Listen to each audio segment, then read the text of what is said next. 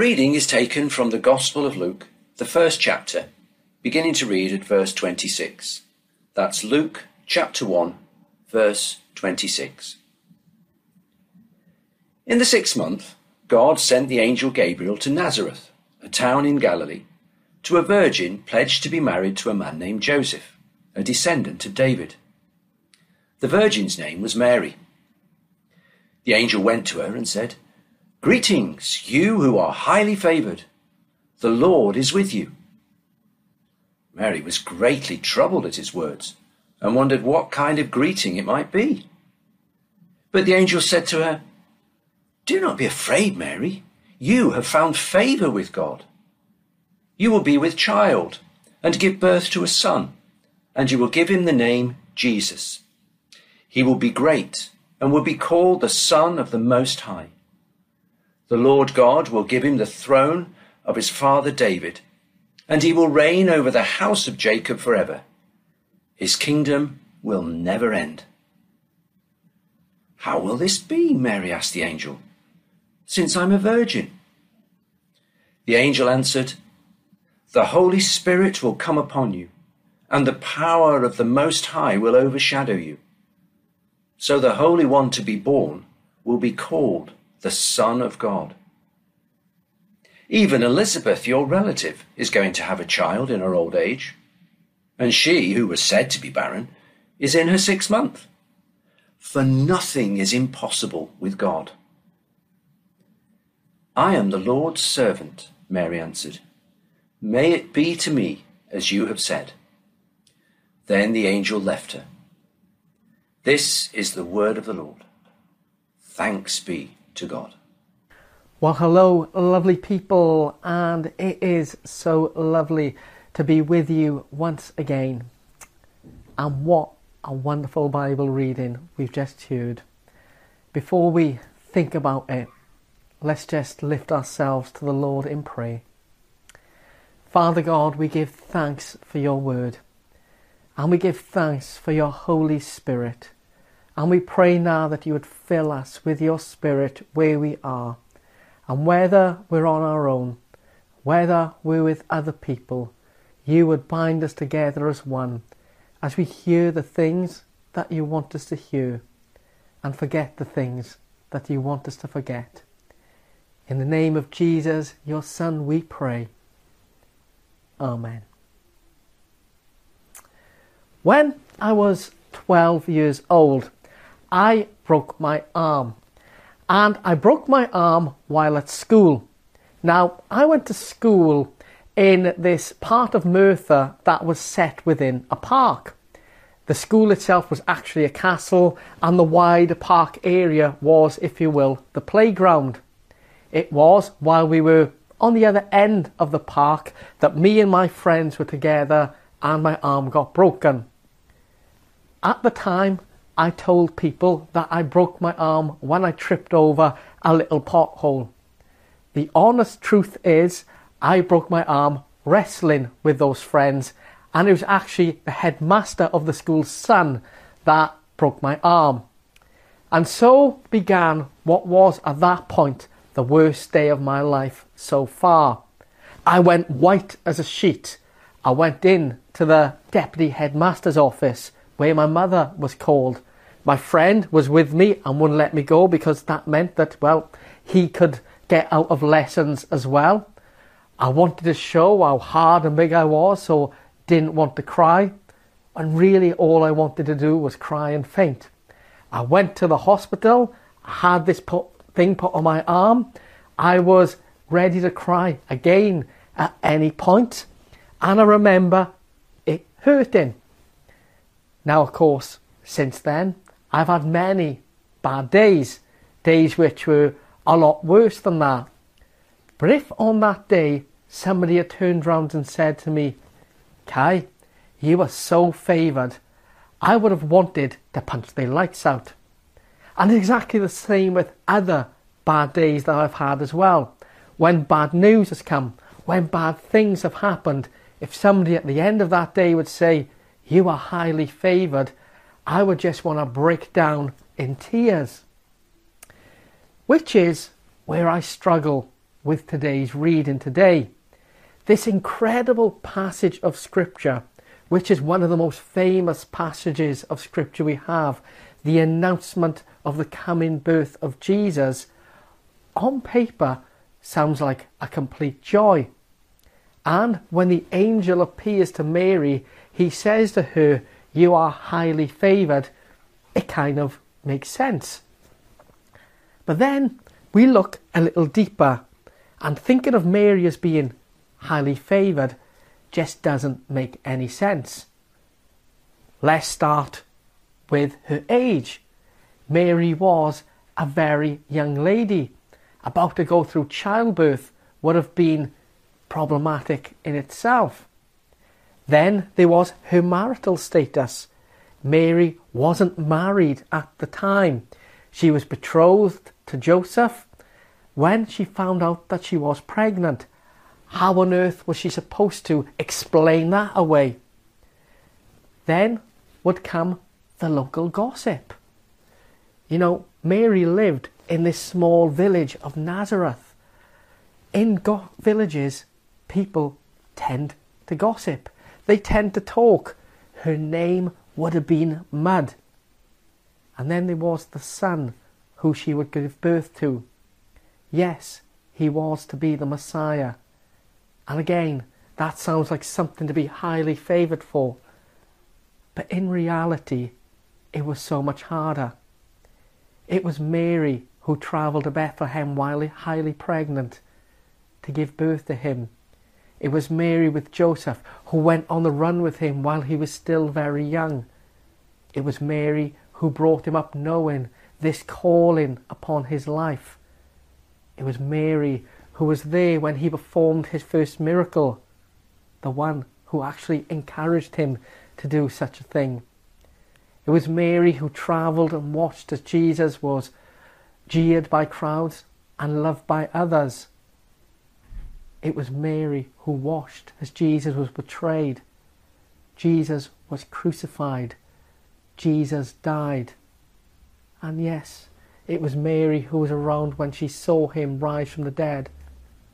But Mary who also watched him ascend to heaven as well. Now that doesn't sound favoured to my mind, watching all these things happen. So when the angel Gabriel turns up and says to her, Mary, you are highly favoured, with all that in mind, it just feels like a little bit of a cheek. But perhaps we have to understand again what the word favoured means. Because for Mary, being favoured wasn't so much about the hardships that she would go through because she was about to give birth to Jesus. The favour was more to do with her and the pureness of heart that she had, that she was called to do this thing. She was ready to do this thing. And when we put that in the context of history, we discover just how mind blowing it is since the fall, way back early in Genesis.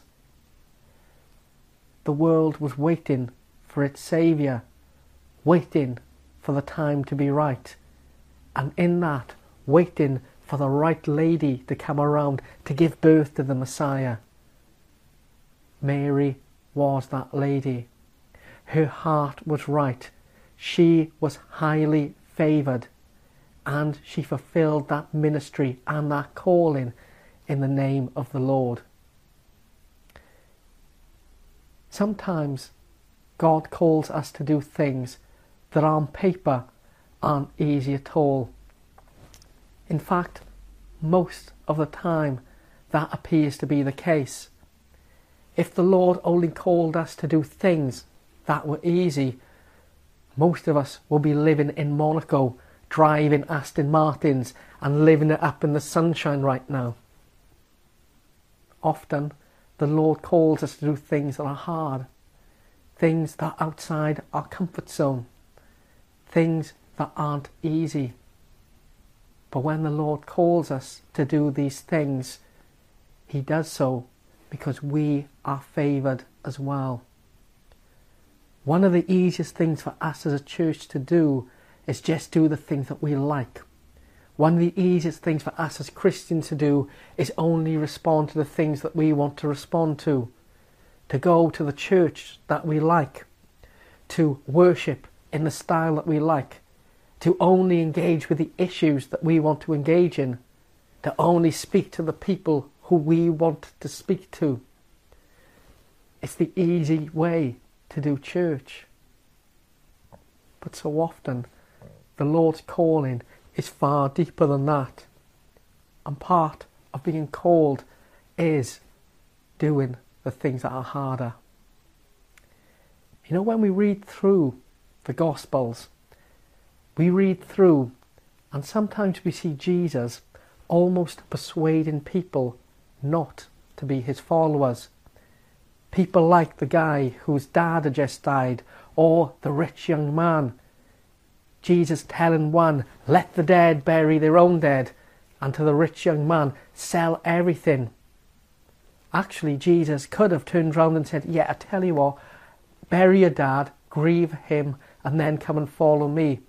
Or to the rich young man, keep your stuff, it's good to have things in the account, but come and follow me all the same but he knew them individually as well and gave them the challenge to do the things that were harder. And I think for us as disciples of the Lord, and in this year for us as we discover what discipleship is, perhaps we need to think about the hard things that the Lord is calling us to do as well and rediscover what it is to be favoured, to be favoured by the Lord to be favoured just as Mary was, as Mary did the difficult things for the building of God's kingdom and the salvation of the world. To ask, maybe, what hard things is the Lord asking of us as we look ahead? When I was a curate, I went to a church there and I helped lead the worship in that church. And there was a wonderful lady in that church who hated the practices of the church. Don't get me wrong, she loved the people in the church, but the church wasn't the tradition of church that she would want to go to. It was a far cry, in fact, from the church that she'd been brought up in, and a far cry from the kind of church that she actually wanted to go to. And almost every Sunday she'd have this inner battle in herself whether to keep going to this church or go to one that was more in keeping with her taste. And Sunday after Sunday, month after month, year after year, and decade after decade, she kept going to this church. And I remember visiting her home once and asking her the question if you struggle with this church so much, why do you keep going? Obviously, you love the people, but the style isn't really for you. And she said something to me that I just found truly remarkable. And it was quite simply, because God asked me to. She didn't know why God was asking her to really. She didn't know what that calling was for her, but she knew it was a calling from God and she was faithful to it. For me, looking at her situation from the outside, I could see what a blessing she was bringing to that church, what a blessing she was bringing to the people, what passion for the name of Jesus she was bringing to that place how she was helping people in every single way, how she was being Jesus to so many people and really helping the worship and the mission of that church. You could see it, but for her, it was hard as well. Big question for us is what is the Lord asking us to do? It could be something along those lines, it could be something completely different. It could be going off to the mission field. It could be anything. But what is it the Lord is asking of us? What is the Lord asking for us? And are those things hard for us to do? Are they outside of our comfort zone? We are favoured by the Lord. And being favoured by the Lord sometimes means doing the things that we don't necessarily want to do. But when we do them, there is a guarantee. And there's a guarantee that comes from God. And that is, He will never leave us. He will never forsake us. He will always be at our side. When Mary had that news, God was with her. When she told Joseph, God arranged for an angel to visit Joseph and tell him what was happening as well. All the gossip of Nazareth might not have happened. The travelling, the Lord was there. When Jesus and Mary and Joseph were refugees, the Lord was there. When they couldn't find him at the temple, the Lord was there. Throughout his ministry, throughout his miracles, throughout his healing, throughout his crucifixion, the Lord was there. The Lord was with her. The Lord was with her. And he never gave up. Mary remained favoured. And being favoured meant for her being in the Lord's care and being in the Lord's love. And right now, Mary is in heaven with Jesus himself. Mary, the favoured one from God. And there's something else that we need to continually remember as well. And it comes at the end of this passage. And I dare say it's words that Mary absolutely clung on to. And that is, nothing is impossible for God. Nothing is impossible. If the Lord calls us to do difficult things, if the Lord asks us to do things that are outside our comfort zone, if the Lord asks us to do the things that we don't want to do, yes, it might be hard, but He will be with us. And not only that, incredible things can happen. Not only that, we may thrive in Him and see Him truly at work. Nothing is impossible for God. Nothing is too big for Him. Nothing is too small for Him. And whatever things that we carry now, whatever burdens we carry for being His followers, none of them are too big for Him.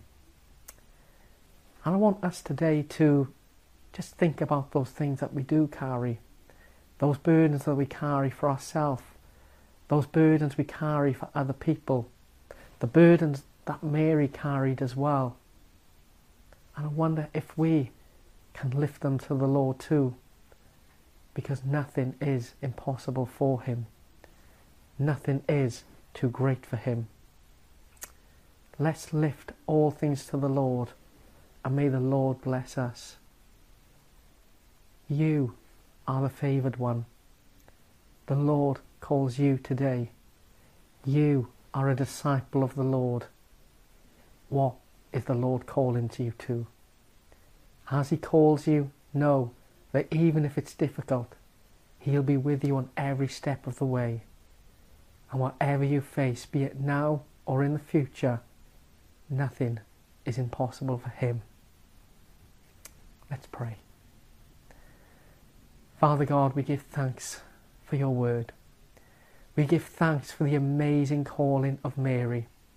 We give thanks that though this calling was hard, she was favoured by you. And we give thanks that we are favoured by you as well. Lord God, we pray that through the power of your Spirit you would reveal to us what it is to be your disciples at this time and the things that you are calling us to do. And we pray with the help of your Spirit, we would do the things that you ask of us. Lord, we pray that every step we take, we would acknowledge your presence with us. Every journey we make, we would know that you are there. Every thought we have, every word we speak, we would know that you are helping us by the power of your Spirit. And Lord, that we would know in our spirit that nothing is too impossible for you. So just now, let's lift all the things to the Lord that feel impossible in our lives.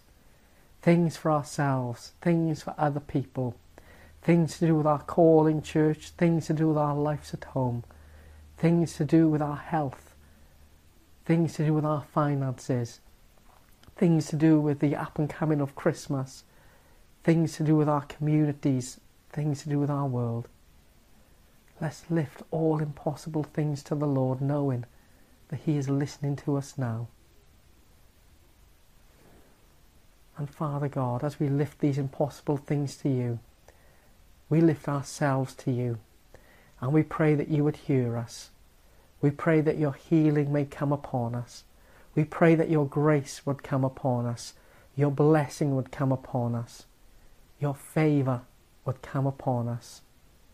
We pray that we would feel you in our hearts and in our lives now. And that as we journey with you in this earth, we will acknowledge you there. Come now, we pray. Hear us, we ask of you. In the name of Jesus, your Son.